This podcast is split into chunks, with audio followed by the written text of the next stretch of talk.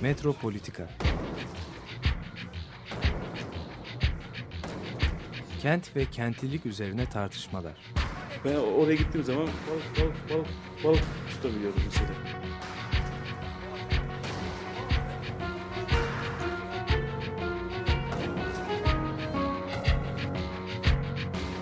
Hazırlayıp sunanlar Aysin Türkmen, Korhan Gümüş ve Murat Güvenç. Takusuyor ki. kolay kolay boşaltamadı. Yani elektrikçiler terk etmedi Perşembe Pazarı merkezinde. Merhaba sevgili Açık Radyo dinleyicileri. Bugün Korhan Gümüş'le e, beraber canlı yayındayız. İstanbul'dayım ben de. Ee, ama e, iki hafta önce e, sanırım e, bayram e, günü yaptığımız bayramdan bir gün sonra yaptığımız programda e, konuştuğumuz konuları biraz devam etmek istiyorum. Biraz hani hatırlayalım hem de devam edelim. Dolayısıyla aslında bu gene Bodrum'dan e, bahsedelim e, istiyorum. E, o e, bayram sonrası programımızda e, Bodrum Lelek yolu üzerinden e, konuşmuştuk. Yaşar Akar'dan e, bahsetmiştik. E, bu e, e, Karya medeniyetinin en önemli ticaret yollarından biri olan e, işte Padesa, Pedasa'dan e, başlayıp işte e, et, Erit Etrim'e kadar sür, e, devam eden bir yol e, güzergahından bahsetmiştik. Burada alternatif turizmin nasıl e, açıldığı, nasıl hani e, bir yürüyüş güzergahı olarak düşünülen bu yolun e, deniz, kum, kumsal, işte güneş turizmi alternatif olarak e, belediyenin de desteğiyle açıldığından e, bahsetmiştik.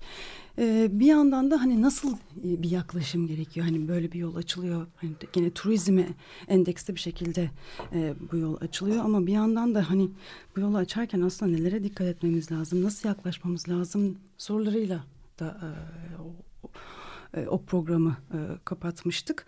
E, biraz daha hani bu sorular üzerinden devam etmek e, istiyorum ben. E, hani çünkü çok ciddi bir şekilde Bodrum'da mesela Türkiye'nin veya dünyanın bir sürü yerinde de olduğu gibi köyün yok olmasından yani kendi kendine yeten köylünün artık e, var olmamasından mesela Yaşar Usta gibi Yaşar Akar gibi insanların çok tek tük kalmış olmasından köylü pazarlarının neredeyse aslında e, endüstriyel tarıma endeksli hale gelmiş olmasından bahsetmiştik.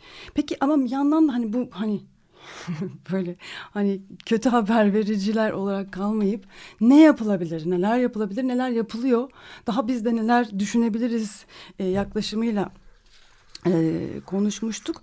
E, burada e, işte şimdi mesela işte Dağbelen köyünde olan e, köy kooperatifinden bahsettik. Burada hani mesela bu Lelek yolu güzergahının da bir parçası olan Dağbelen köyünde İstanbul'dan da giden yakın arkadaşım Erkin Peprey'in Yaşar Akar'la birlikte öncülüğünü yaptığı bu köy kooperatifçiliğini geliştirme projesinden bahsettik. E, bu projenin de önemli noktalarından e, bir tanesi tohumculuk aslında. E, çok önemli e, bir şey olduğunu düşünüyorum ben de. E, ve e, tamam denk geldi aslında e, sevgili belgeselci e, Melis Birder e, beni pazar günü e, bir e, e, hasat şenliğine davet etti. E, Bodrum Tohum Derneği'nin e, buğday hasat e, şenliğine e, gittim. E, ve e, kara kılçık, ata buğdayı, sarı kılçık ve nohut hasatı e, yaptılar. Biz biraz geç kaldık hasat bitmişti ama e, orada e, Dağbelen Köyü'nün sevgili Yaşar Ustası gibi e, Hüseyin Uzun ve e, sevgili e, Ayşin Kocabey ile e, tanışma fırsatı oldu e, ve e, hani geçen hafta iki hafta önce başladığımız konunun daha da e, hani e, ilerisini de görme neler yapılmış neler yapılabilir e, ve sorunlar neler bunları konuşma fırsatımız e, oldu. E, 2013'te e, tohum takas şenlikleriyle e, başlamış e, Bodrum Tohum Derneği. E, belediye de çok ciddi destek veriyor aslında e, derneğe arazi ayarlıyor sera için. E, araç ve yakıt verme gibi destekler de hala daha da sürüyor. Belediye hakikaten e, çaba gösteriyor. E, ancak işte e, maalesef hani böyle yerel hani çok kıymetli girişimler daha yüksek e, mercilerden gelen e, müdahalelerle istenildiği gibi, düşünüldüğü gibi insanların özverilerine e, karşılık verecek şekilde devam ettirilemiyor. Çünkü işte Büyükşehir Belediyesi, e, yönetimde daha çok söz söz sahibi olduğu zaman birçok şey yarım kalıyor. E, çünkü mesela yerel tohumla üretim e, yapmaya çalışan e, mesela Hüseyin Bey işte Ayşin Hanım gibi e, e, hani bu çok değerli ve çok zor olan üretimin devam ettirilebilmesi için çok ciddi şartlı denetimlerin olması e, gerekiyor.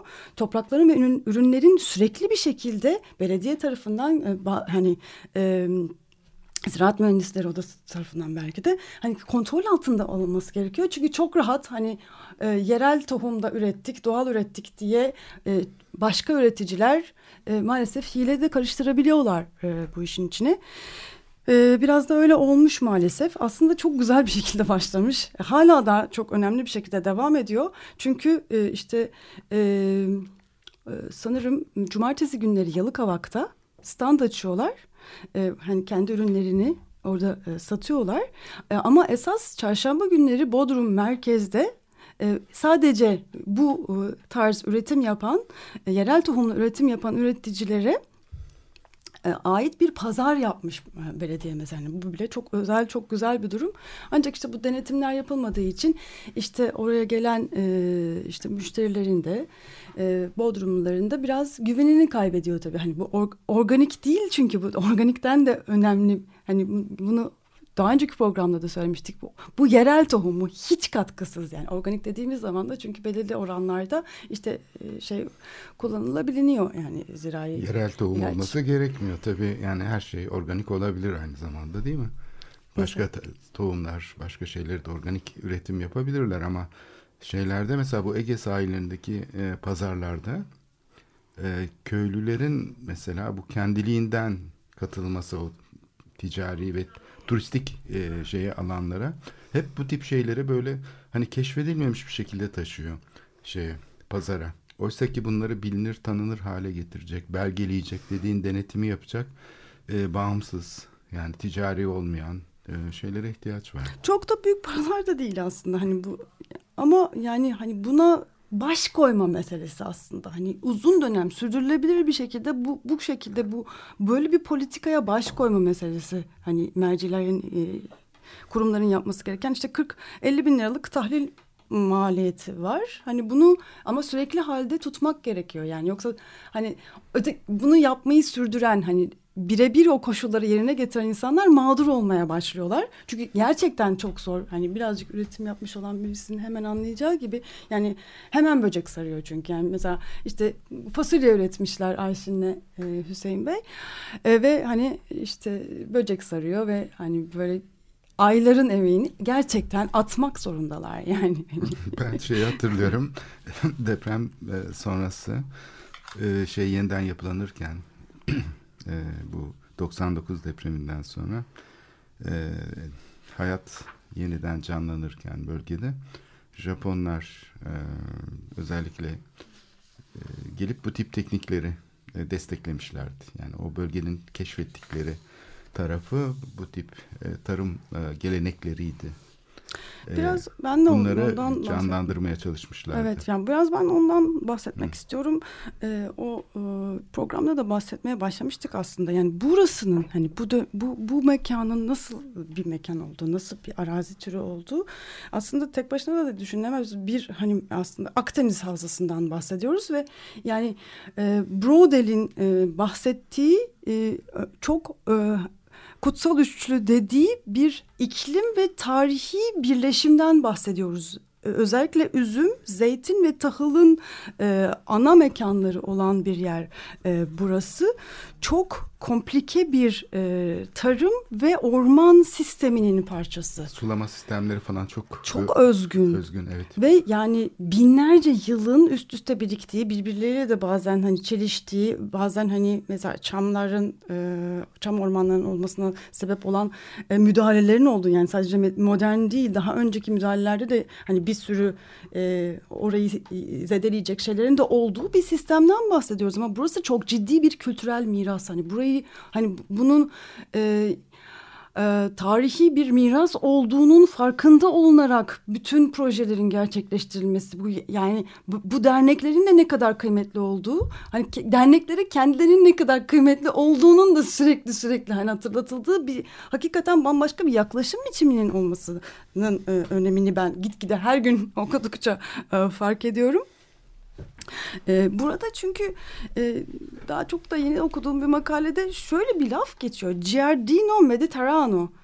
Yani Akdeniz bahçesi, bu İtalyanca Akdeniz bahçesi demek. Şimdi Akdeniz bahçesi diye geçiyor buranın e, e, adı. Yani burası bahçe, yani burası aslında tarım arazisinden daha farklı bir alan. Yani burada özellikle meyve ağaçları var e, ve burada biyolojik çeşitlilik dediğimiz o, o o şeyi korumak durumundayız. Yani bir yandan çiçek üretimi de var, biraz hani orman var ve bahçelerin e, olduğu e, ve yani hani mesela e, bazı e, şeylerin e, bazı tohumların orijinleri olan hani buğday bir iki buğday türünün yani genetik olarak çıktığı noktalar bunlar. Çok kritik alanlar yani böyle hani e, böyle hani bebek gibi korumamız gereken e, müthiş şey, e, farklı bir bilgi bakım e, e, bilgi birikimiyle yaklaşmamız gereken e, alanlar e, ve bir yandan da hani burada e, bunun farkına varmış olan çok özgün insanlar var hani şu anda. Burada bizim yani şimdi çok ciddi bir şekilde de aslında sadece yazlıkçı olarak değil artık hani kışın da oraya giden e, çiftçilik yapmaya giden bir sürü şehirli var. Yani bambaşka bunu bundan da bahsetmiştik. Değişik bir göç biçimi başladı ve burada bu insanlarla hemhal olması artık beklenen e, o aslında bu, bu hani böyle bir ilişkiye de girmek üzere giden insanlar var. Hani bunların buluştuğu alanlar da oluşmuş. Aslında hani yani bir yandan da yepyeni bir hani belki üniversite gibi yeni alanların açılması beklenecek noktalar var. Ya bir yepyeni bir medeniyet biçiminden bahsediyoruz ve bu çok politik bir yandan da. Yani hani hakikaten çocuklarımızın kendimizin ya 30 senesini hani düşünecek yepyeni bir yaşama biçiminden e, bahsediyoruz. E, bu insanlar o kadar açıklar ki bir yandan da yani hani yıllardır zaten e, hani bir şeyleri fark etmişler yıllardır hani böyle derneklerin içinde çok ciddi hani üretim yaparak aynı zamanda da hani konuşarak e, şenlikler düzenleyerek hani aktif e, sosyal hayatı e, sürdürerek bunu yapıyorlar.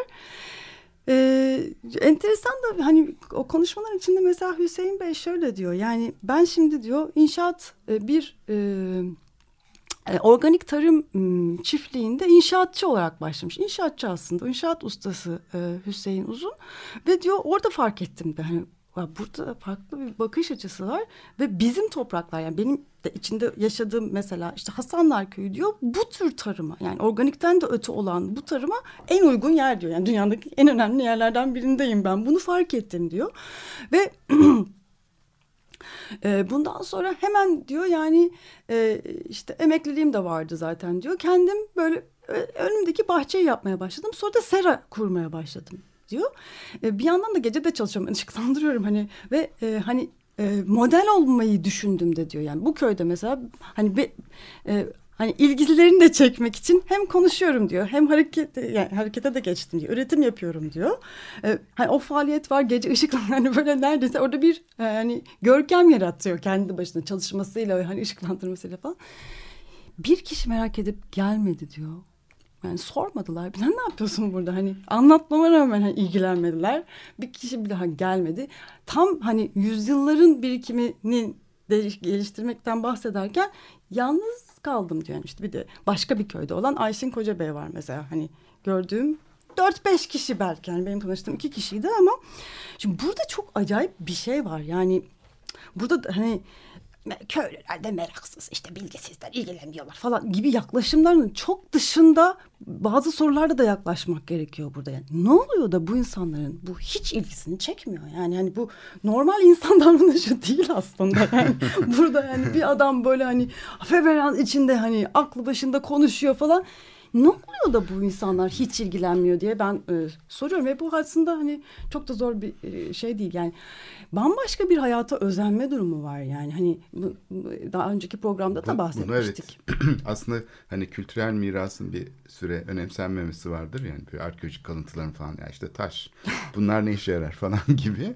Ee, bu şeye göçler sonrası özellikle büyük şehirlere olan göçler sonrası bu gelen insanlar ve bu bilgiye sahip olan insanlar aslında hani üniversite bitirmemişler belki ilkokul tahsilleri yok falan ama bir üniversite mezundan çok daha fazla şey biliyorlar şeyler konusunda teknikler, aşılama teknikleri, sulama teknikleri, ağaç ve işte beslenme şeyleri üzerine yani ben mesela bu hani küçük paralarla çalışıyor bu insanlar. Mesela hani Büyükada'da aylık 500 liraya falan verip hani bahçe bakımı yapıyorlar.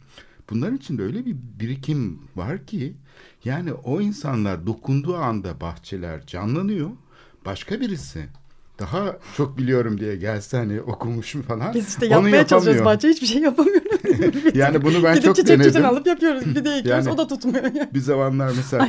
Kalamış'ta, Dalyan'da, işte Suadiye'de falan böyle şeyler vardı. İşte villalar vardı ve villaların bahçesine bakan böyle köyden gelmiş insanlar vardı ve bu insanlara hani ailece bir kere dışlanmış oldukları bir bölgede yaşadıkları için işte ilkokula çocuklarını gönderemezlerdi. Çünkü onlar kültürsüz sayılıyorlardı. Oysa ki hani herkesi cebinden çıkaracak kadar bilgi sahibi insanlar bu şey sayeden böyle bir asıl hani tüketilen şey doğa şey değil insani olarak elde edilmiş binlerce yıllık bir şeyin birikimin de aslında üstünü e, kapatıyor bu e, şey süreçler önemsizleştiriyor. köylülüğün ne olduğunu tamamen e, hani atlayan bir modern kafadan zihniyetten bahsediyoruz burada.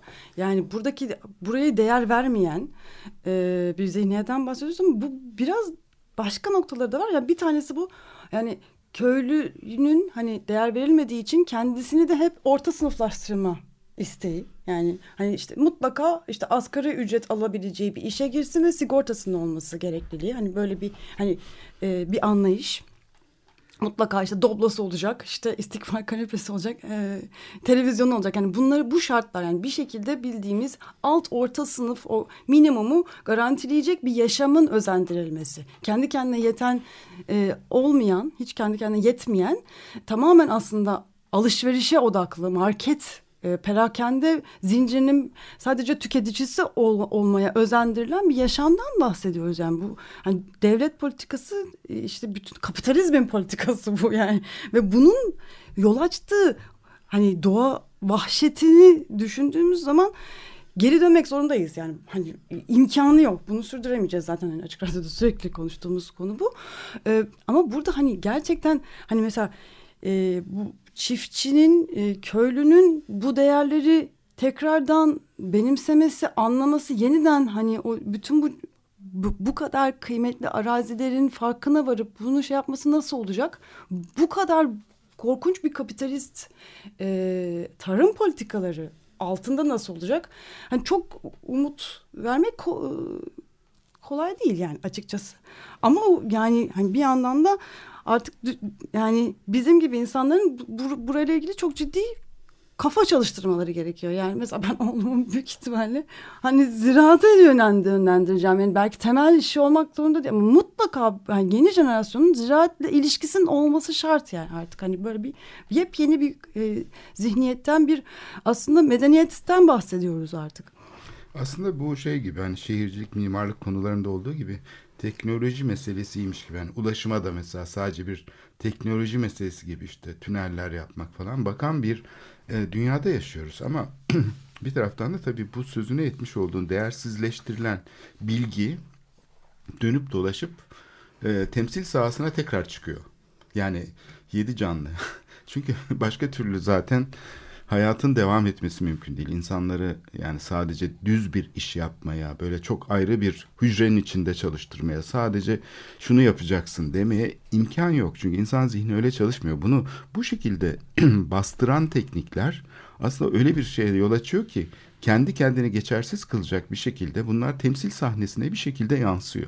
Türkiye'nin siyasi hayatları hayatında hani köylüler milletin efendisidir falan sözleri Sözde kullanmış. kalıyor. Sözde kalmış. Ama bunun zaten gerçekleştiği bir şey de ortaya çıkıyor. Mesela hiçbir kuralın ciddiye alınmadığı, yani o şeyin değersizleştirildiği, koruma kurullarının e, şeylerin. Mesela son bir şey e, okudum çok hoşuma gitti. Yani bunu anlatmak için. Haliç'te bir e, tünel yapılıyor. Tünelin koruma kurulu tarafından değerlendirilmesi söz konusu. Şimdi bir tarafını şey değerlendiriyor. Tarih Yarımada ile ilgili koruma kurulu. Öbür tarafını Beyoğlu ile ilgili koruma kurulu değerlendiriyor. Bu Haliç e, Kasımpaşa ile işte şey arasında olan bu Unkapanı'nda köprüsünün yerini alacak olan tünel. E, peki köprüyü kim değerlendiriyor? Çevre ve Şehircilik Bakanlığı'nın doğa ile doğal varlıklar için bir komisyon oluşturdular. Onu kuruldan aldılar. Çevre komisyonu değerlendiriyor köprüyü. Ya bu yani dersin ki tamam çok güzel çevre işte komisyonu değerlendiriyor ne güzel. Adı çok güzel. Adı güzel. Ama tamamen yani bir şeyin fragmente olmanın artık şeyine geldik. Yani bir köprü bile sualtı köprüsü diyelim buna. Üç tane ayrı kurul tarafından güya değerlendiriliyor. Şimdi böyle bir düzenin içinde şeyin var olabilir mi? Yani e, oradaki küçük üretici un kapanındaki çarşıdaki bilmem ne falan bunları dikkate alabilecek bir şey bile olmaz. Hiç örtüyor yani hiçbir şey kalmıyor geriye. Bu endüstriyel bakışın şeyi gibi yani tam daniskası yani tam böyle şeyden e, çıkıyor. Şimdi bir yandan ama işte bu, bu, burada çok dikkatli olması gereken bir şey var. Çünkü bu endüstriyel bakış açısı emperyal e, bir kapitalist zihniyette aslında ne yaptığını çok iyi biliyor. Yani e, yani e, mesela işte bu çok uluslu tohum şirketleri ve zirai ilaç şirketleri falan o kadar güçlüler ki yani şu anda mesela sadece e, bildiğim kadarıyla e, işte şu anda Bayer Monsanto ki sanırım Bayer Monsanto'yu satın alıyor. Dow DuPont, ChemChina, Syngenta e, bütün küresel tohum ve kimyasal piyasasının yüzde altmışını kontrol eder hale e, gel, gelecek 2017'nin sonunda.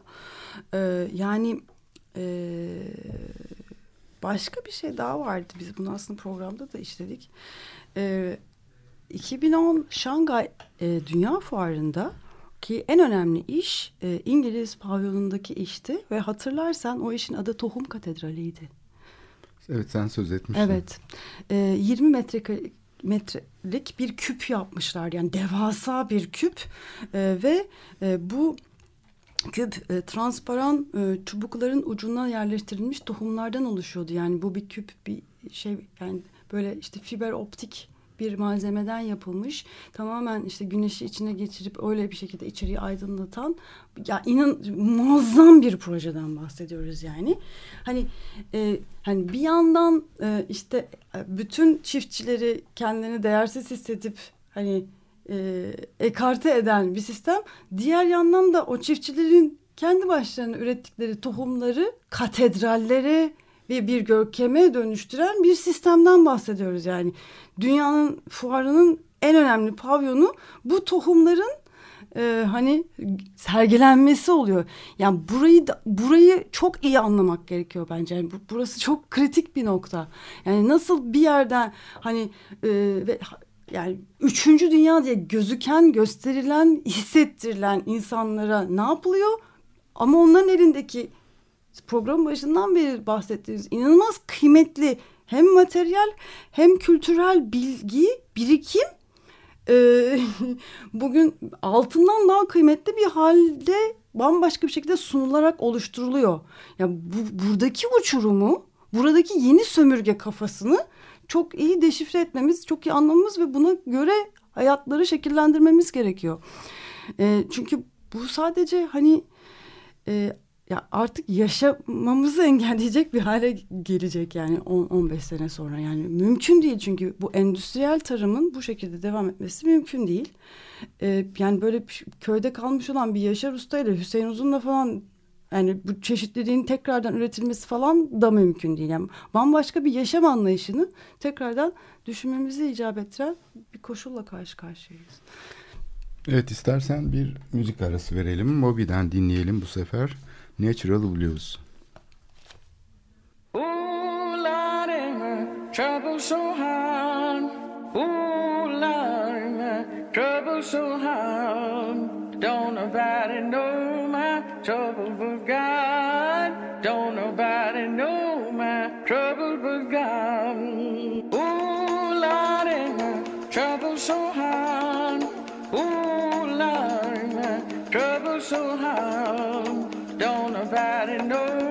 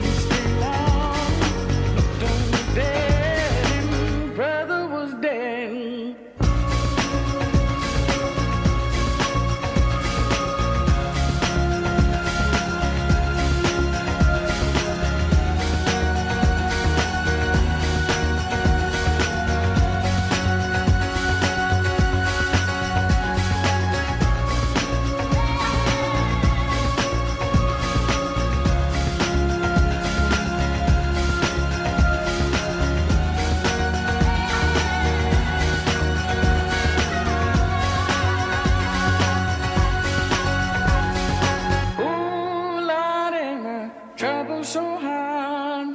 Ooh, Lordy, my trouble so hard. Don't nobody know my trouble but God. Don't nobody know my trouble but God.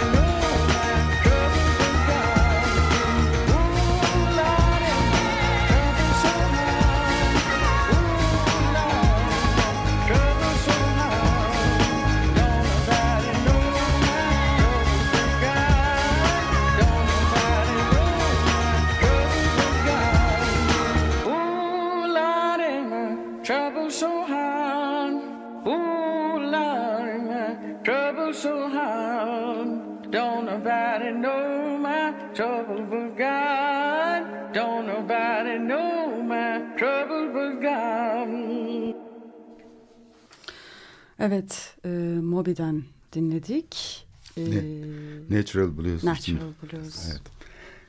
Evet bu şey senin şimdi açtığın perspektif aslında birçok arkadaşımın da e, hayatını değiştirdi. Mesela ne bileyim şehir plancısı olup burada işte bir ne bileyim bir işte planlama bürosunda çalışıp plan e, çizmek, boyamak, işaretlemek. Ondan sonra işte ne bileyim dinleneceğin zamanı finanse etmek için ayrıca çalışmak. Ulaşım masrafları işte şeyleriyle falan. Çocuk, çocuk olduğu anda Evet. özel okula e, endeksli. Okul masrafları. Okul masrafları, Evet. işte ev alma endeksli, Evet. işte kredi alma endeksli bir hayata e, mahkum olmaktan bahsediyoruz. Ya da Evet, köylülüğün keşfi mi diyelim. Bu keşif aslında insanların hayatını değiştiriyor. Bildiğimiz e, bu hayatla ilgili beklentileri, riskleri, tehditleri falan bunları da değiştiriyor. Çünkü böyle bir hayatın içine girdiğin anda yani seni sana verilmiş olan işte üniversiteyi bitirdikten sonra şeyin bu, alanın bu diyen bir e, şey sisteminden, bilişsel sistemden tekrar hiç e, gölgede kalmış, görünmeyen bir şeyi tekrar keşfedip kendi sorununu çözüyorsun. Başkalarının sorununu çözmek değil, kendi sorununu da çözüyorsun. Belki zengin olmuyorsun, işte şeyin olmuyor. Ama Evet. zenginden hayali, hayalini kurduğu hayatı yaşıyorsun. Ama taksit ödemiyorsun, yani kira ödemiyorsun. e, hani herkesin bir gün çok zengin olacağım işte şuraya yerleşeceğim ve yapacağım dediğin şeyi sen baştan yapmaya başlıyorsun zaten. Yani genellikle öteki dünyaya havale edilir bu şey.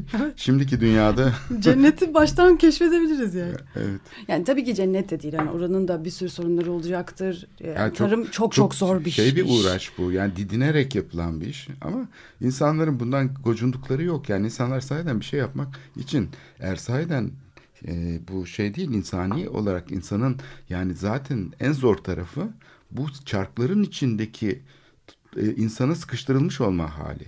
Yani sürekli bir şey kompleksi içindesin yani. Acaba yarınım ne olacak? Beni kim şey yapacak? İşte böyle tehdit altında falan. Öyle bir şey değil. Arabam Burada- evden gidecek. Boş Evet. yüzünden şunu kaybedeceğim. İşte Gelecekte- deprem olacak. Hani bu Ha, bile çok önemli bir şey aslında. Hayatlarımızın e, önemli bir noktası. Mesela deprem İşten olacak. atılacağım bugün İşten mesela. atılacağım. Yani bugün en önemli risk işsiz kalacağım. Orada işsiz kalacağım şey yok. Onunla uğraşıyorsun. Becerebiliyorsan oluyor. Olmuyorsa zaten biraz daha kendini gözden geçiriyorsun. Biraz daha uğraşıyorsun ve oluyor sonunda. Yani bu işten atılacağım korkusu yani böyle şey işte mesela medya çalışanları için, üniversite öğretim üyeleri için falan. Şimdi bu dönüş aslında doğaya geri dönüş aslında eski geri dönüşlerden biraz farklı. Eski geri dönüşte aktörler kendi şeylerini koruyarak, e, geçiciliklerini koruyarak katılıyorlar. Şimdi aslında daha keşfedici bir geri dönüş bu. Yani bizzat hani William Morris'lerin, John Ruskin'lerin hani zanaata geri dönüş e, şeyi gibi aslında böyle bir seçkinci bir şey değil. Tepeden bakan değil. Tepeden bakan Bilen değil, bilen adam olarak değil, bilmeyen adam olarak, keşfedici olarak bir sürü şey birlikte öğrenmeye, öğre, ö- ö- bi- birikmiş olan bilgiyi paylaşmaya giden bir bakış açısı. kendisini Yaklaşım biçimi çok önemli. öğrenmeye açık hale getirmek aslında burada çok önemli bir şey. Bir çapraz e, e, ilişki sistemi var. Hani yerel insan, yerel bilgi, işte üniversite okumuş insan, e, işte uzman, Uzman. uzman. Fakat Bu e, uzman. bunları bir arada çalışmaya sevk eden bir düzen yok. Hep genellikle işte şey olacaksa büyük işte Tarım ve Köy İşleri Bakanlığı'nın bilmem neresinde olacak, bürokrat olacak falan filan beklenti bu. Oysa ki şimdiki ilişkiler çok daha yerel ve şey nasıl söyleyelim daha bütüncül ilişkisellik şeyin üstlerinde gerçekleşmeye başlıyor. Yani yerel insanla, uzmanla, yerel STK ile hatta yönetimi, kamu yönetimi bunun içine katarak falan daha farklı çapraz bir dörtgen oluşuyor. Yani bu şeyin e, bildiğimiz hani e, böyle tek yönlü bir ilişki gibi değil, birlikte bir şey yapmayı e, Tam gel- bunun adı da var aslında. Bir sürü yönetmeliği şeyi de var aslında. Kooperatif ya. Kooperatif. Yani kooperatiflerin e, önemi. Belki bir programı tamamen bunun üzerine şey yaparız. Yani çok bildiğim, daha çok araştırabildiğim bir alan değil ama burasının çok çok e, geleceğimiz için en önemli, en kritik noktalardan bir tanesi olduğunu düşünüyorum. Yani birlikte çalışacağımız yapılar oluşturmak. Zaten bunun altyapısı şu anda hani yönetmeliklerde de yasasında hepsinde var yani. Yani bu- burayı yeniden düşünmek, birlikte e, belki felsefesini de yeniden kurmak. Evet yani bu şehir içindeki bostanlar meselesi hep gündemimize gelen hani bu zaten kendiliğinden vardı. Hani bunu Şimdi yeniden şehir plancıları ya da mimarlar ya da yöneticiler tasarladığı için plana koydukları için bostanlar yoktu. Sultanahmet'te bostanlar vardı. İşte Langa'da bostanlar zaten meşhurdu. Surların dibinde bostanlar vardı. Fenerbahçe'de bostan vardı. Kalamış'ta bostan vardı. Yani bunlar her yere koşu yolunda bostan vardı. Yani şehrin şey kısmına Fikirtepe tarafları bostanlıktı. Hasanpaşa'da bostanlar vardı. Bunlar o kadar e, şeydi ki yaygın ama bunların yani şeyle ilişkisinde e, mesela bir e, sessiz kaldı bu şey. Yani bu gelişmeyi, bu dönüşümü yaşarken onlar yok olurken, onların yerine inşaatlar yapılırken ya da toprak kirlenirken aslında neyin kaybedildiğine dair kimseden bir ses çıkmadı. Yani o olan biten olayı hani bir başka konuda olsa mesela insan hakları konusunda olduğu gibi ya burada da işte şehrin içindeki bu doğanın şeyi korunması için o zaman böyle bir modası geçmiş şey gibi hani değişti. Boğaz'da mesela ne kadar çok bostan vardı. Ben onu hatırlıyorum. Sanırım Bostan yani o köyler, o Boğaz köyleri falan tamamen zaten hani e, demin Akdeniz Havzası'ndan bahsettik ama İstanbul'a özgü bambaşka bir aslında üretim biçiminden bahsediyoruz. Bostanlar, bu, bu köylerdeki şeyler. İstanbul'u besleyen ki bugün hala, hala Karadeniz pazarları var Balat'ta ve Kasımpaşa'da. Şimdi bütün pazarları da bu yansıyor. Aslında eskiden pazar bu demekti zaten. Bu hem yolcu taşıyan hem yük taşıyan gemiler var. Bunlar aslında e, büyük tarımsal ürünleri getirmiyorlar. Yani büyük, büyük üreticilerden mal toplamıyorlar bu Küçük aracılar. teknelerle geliyor. Şeyler e, küçük tekneler şehrin içinde dağıtımını yapıyor. Haliç'e gelirken ya da Karaköy gelirken. Fakat asıl Karadeniz kıyısındaki şeylerden toplanıyor. İşte yumurtaya kadar yani bütün bu şeyler İstanbul'a henüz çiftlikler yokken tavuk çiftlikleri falan yokken e, şeylerle geliyor. Gemilerle ve sepetlerle. Bu sepetlerde işte elmalar, işte lahanalar, bilmem neler bunlar hep böyle güverte yolcuları var. E, köylüler çoğu zaman kendileri yapıyorlar bu işi. Hem şehre geliyorlar, alışverişlerini yapıp dönüyorlar aynı gemiyle. Yani Hala devam ediyor. bugün pek devam ettiğini aynı şekilde söyleyemeyiz. Otobüsle oluyor bugün zannedersem. Otobüslere veya kamyonetlere bir de taşımacılar çıktı şimdi. O da güzel bir şey yani. Demek ki bir küçük üretimi destekleyecek bir ulaşım şeyi var, ha, kanalı var demektir. Şimdi bu Karadeniz pazarlarına e, İstanbul niye Karadeniz'e bu kadar bağımlı? E, çünkü bütün e, beslenmesini oradan sağlıyordu İstanbul. Yani koskoca bir şehir. Yani nereden baksak nüfusu bir milyon da olsa tabii iki milyon da olsa bu pazarlarla şey oluyordu. İstanbul'un ihtiyacı karşılanıyordu ve bunların hepsi aslında öyle büyük arazilerde büyük tarım ürünleri falan değil. Küçük üreticilerden toplanan ve standartları aslında tam da şey olmayan hani e, tanımlı olmayan mesela yumurtalar kim zaman çürük çıkabiliyordu. Niye? Çünkü bir ay bekliyor. Yani gemi yolculuğu uzun süren bir şey. Bir de işte dağıtım, pazarlama falan kanalları da o kadar hızlı değil o zaman. E, belki yani bu yüzden her şeyde açık satılıyor. Yani o tarihlerde İstanbul'da her şey açık satılıyor. Bugün de Karadeniz pazarına gidilince hani kuru fasulye öyle paketli satan yok. Yani işte yarım kilo da alabiliyorsun.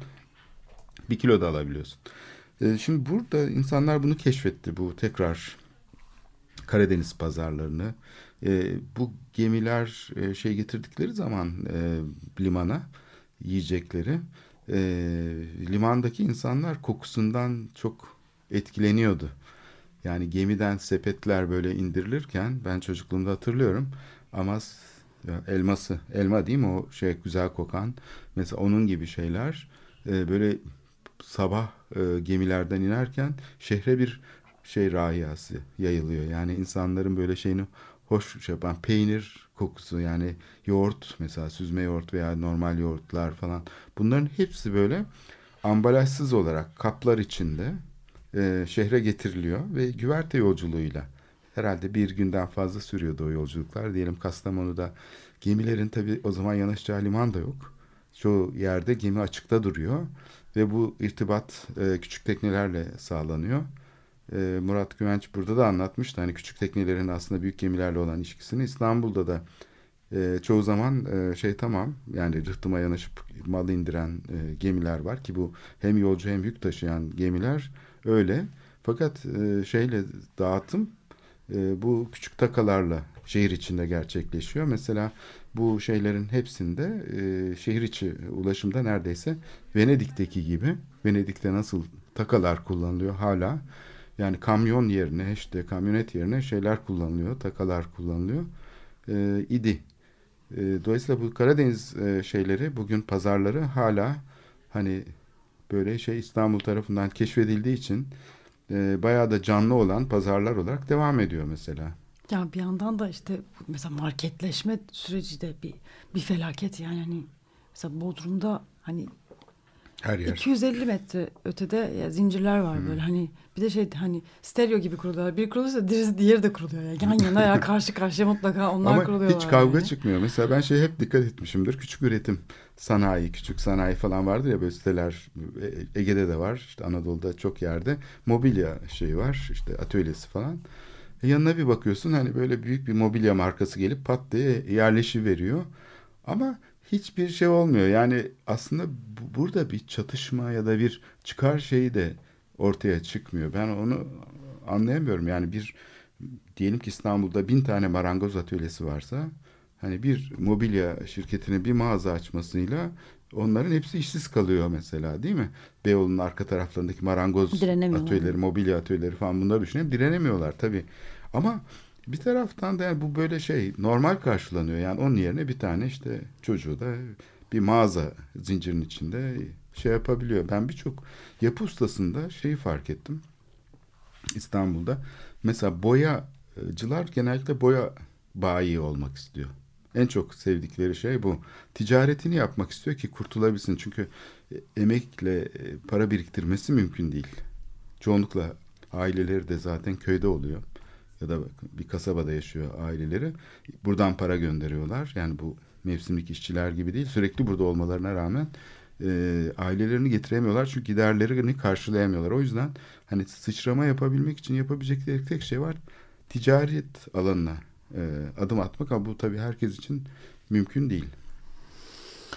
Ee, bu bostanlarla ilgili e, genç bir belgeselci arkadaşımız nefis bir iş yapıyor şimdi Roma Bostanı üzerinden hani e, ve orada e, çok hoş e, röportajlar vardı. Bir tanesinde şey diyor yani çok tatlı bir e, ismini maalesef hatırlamıyorum ama yani mesela bu bostan bu şimdi şimdi oluşan hani bu Kuzguncuk Bostanı'nda olsun Roma Bostanı'nda olsun hani uğraşan insanlar var hani bir yandan da ya şimdi ne yapıyor bunlar hani öyle bir tavır da var yani bazen yani hani ne kadar değerli bulsak kıymetli öyle bir tarafımız da var ya hani böyle ya şimdi bunlar ne yapıyor ya yani hani ne olacak yani üç tane orada marul eksen beş tane domates para şey eder falan. kaç para eder kime yeter ne bu böyle Kilosu yani 2 lira falan. ona e, çok hoş bir cevap veriyor. Yani bu, buradaki bu bu halin aslında yeni bir bakış açısı oluşturması. Yani bu, bu, bu çok önemli. Yani buradaki bu insanlar da ne yaptıklarını, böyle düşünüldüğünü, kendileri de bazen hani kendileriyle ilgili ben şimdi ne yapıyorum dese bile bu burayı hani orada çalışmaya devam etmenin yeni felsefe ve yaşam alanı açmak olduğunu e, anlamak çok e, farklı bir şey yani. E, ve aslında bu müthiş bir politik direniş biçimi aslında artık. Yani e, işte bu Karadeniz pazarlarında da olan yani bu bir direniş aslında market kafasına e, hani her alanına giren beynimize giren beton kafaya beton e, felsefeye başka bir felsefe var. Yani gece konduları düşünelim. İstanbul'un gece kondularının içinde yani domates, karalahana, biber, patlıcan değil mi? Bunları hep görürdük. Yani şimdi hala bazı yerlerde var. Yani biraz dışarı doğru çıktığımız zaman bütün İstanbul tepelerinde şeylerinde bostan gibi her bahçede mutlaka bir şey ekiliyor. Yani evin ihtiyacını karşılayacak kadar şey ekiliyordu. Ve bunu o emekçiler yani genellikle sanayide çalışan işçiler vesaire yani bunu başarabiliyorlardı. Beslenmelerini karşılayabilecek bütün arazi fiyatları çok pahalı olmasına rağmen sıkışık olmasına rağmen bu şehir kendi bahçelerinde tarım yaparak küçücük bir alanı değerlendirerek ben hep hatırlıyorum yani gittiğim her yerde en lezzetli şeyler, e, yemekler bahçede yetişen e, şeylerleydi.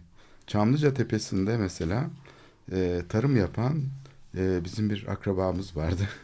Köşkünün bahçesinde. Ve suyu da geri kazanıyordu. Çünkü su çok kıymetli.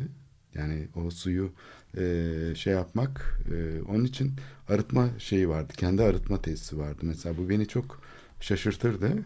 E, ailecelikte böyle biraz mesafeli dururlardı bizimkiler. Bu çok bilmiş e, kişi Amerika'da eğitim almış e, tarım konusunda vesaire.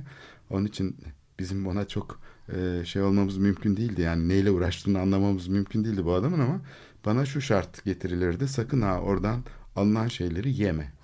Niye? İşte çünkü atık suyla sulanıyor onlar.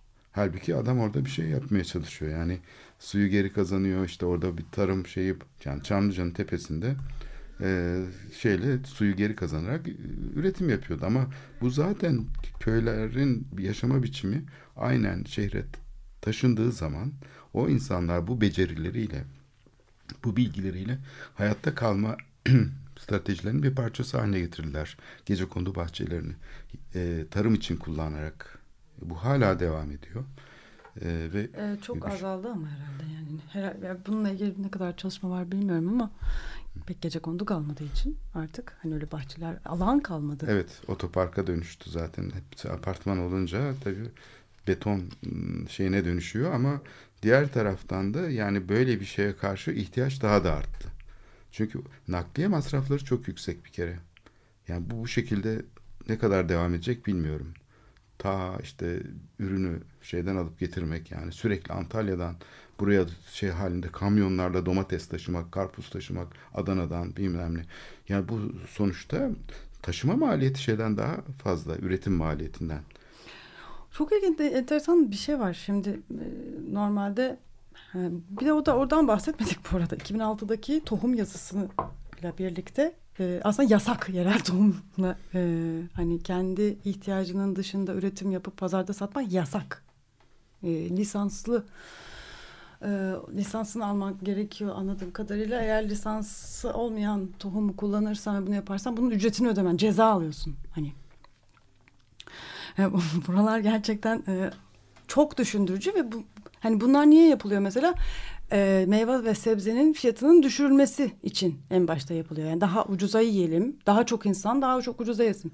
Bugün farkında mısınız? Yani o GDO'su kesin gözüken e, elmalar, o pırıl pırıl parlayan üstünde 35 ayrı ilacın e, kullanılarak üretildiği o e, neredeyse şey güzellik yarışmasına çıkmış derecede pırıl pırıl e, elmaların ne kadar pahalı olduğunu.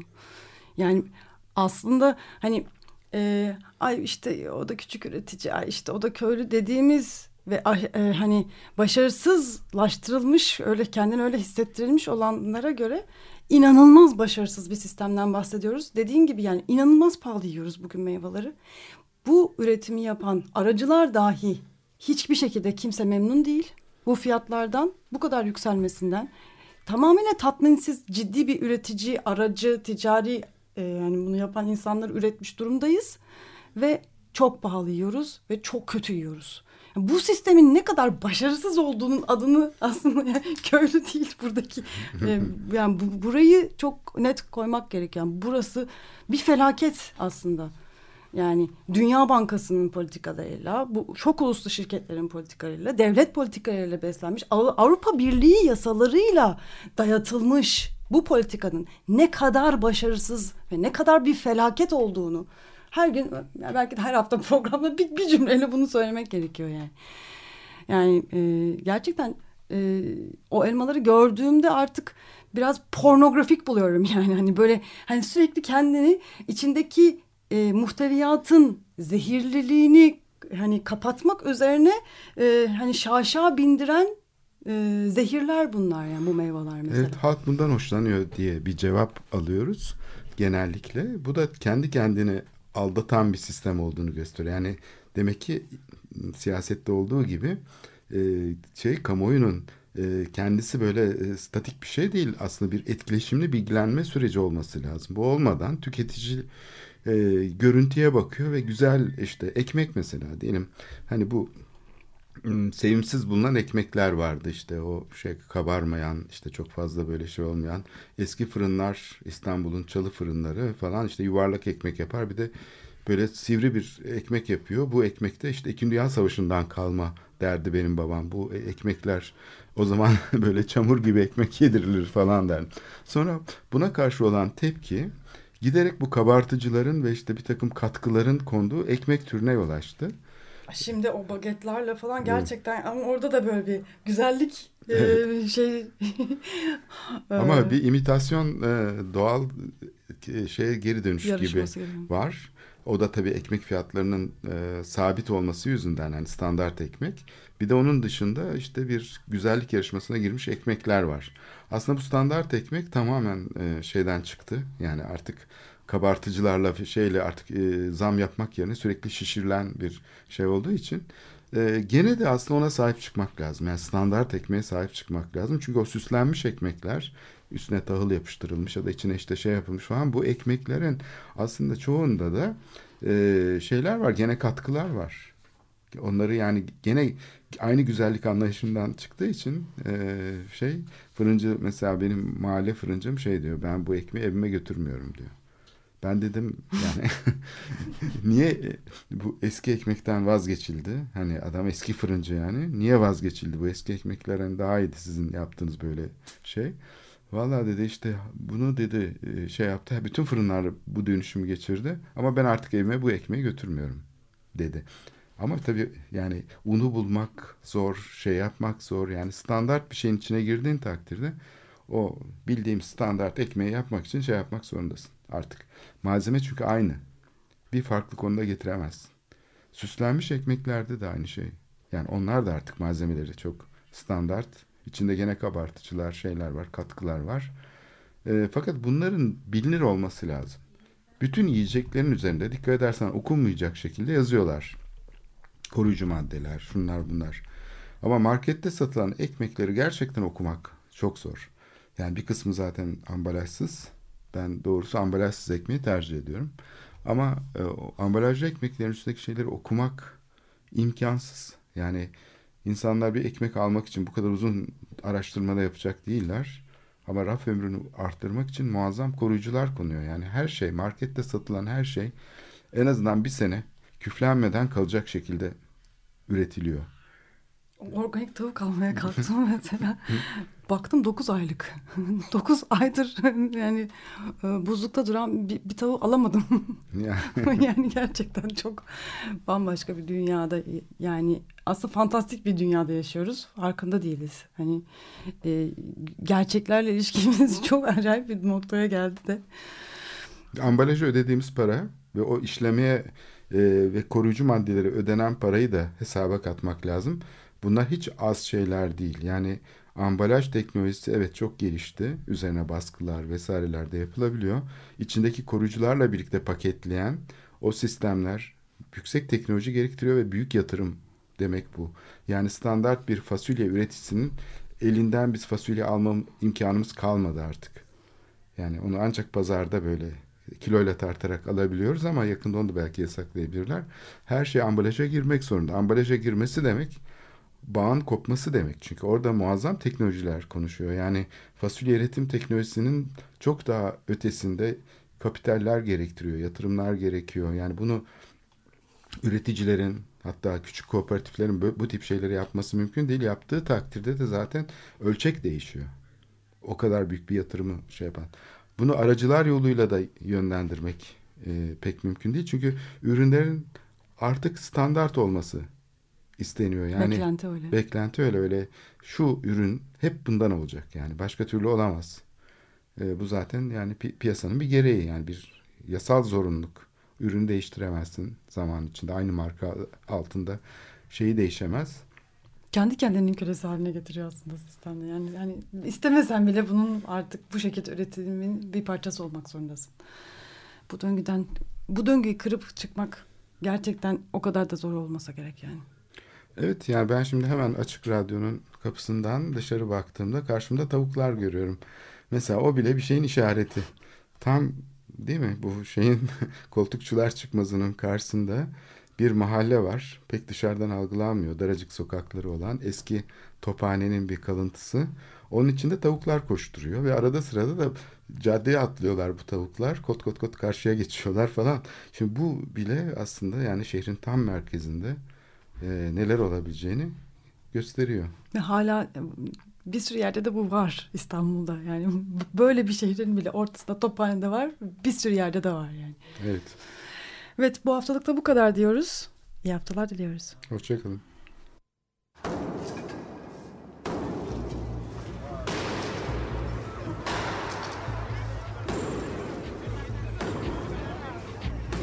Metropolitika Kent ve kentlilik üzerine tartışmalar. Ben oraya gittiğim zaman balık balık balık balık tutabiliyorum mesela.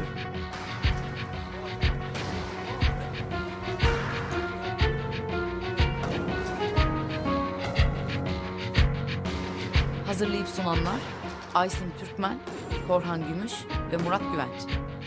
Takusu yok yani. Kolay kolay boşaltamadılar. Yani elektrikçiler terk etmedi Perşembe Pazarı merkezini.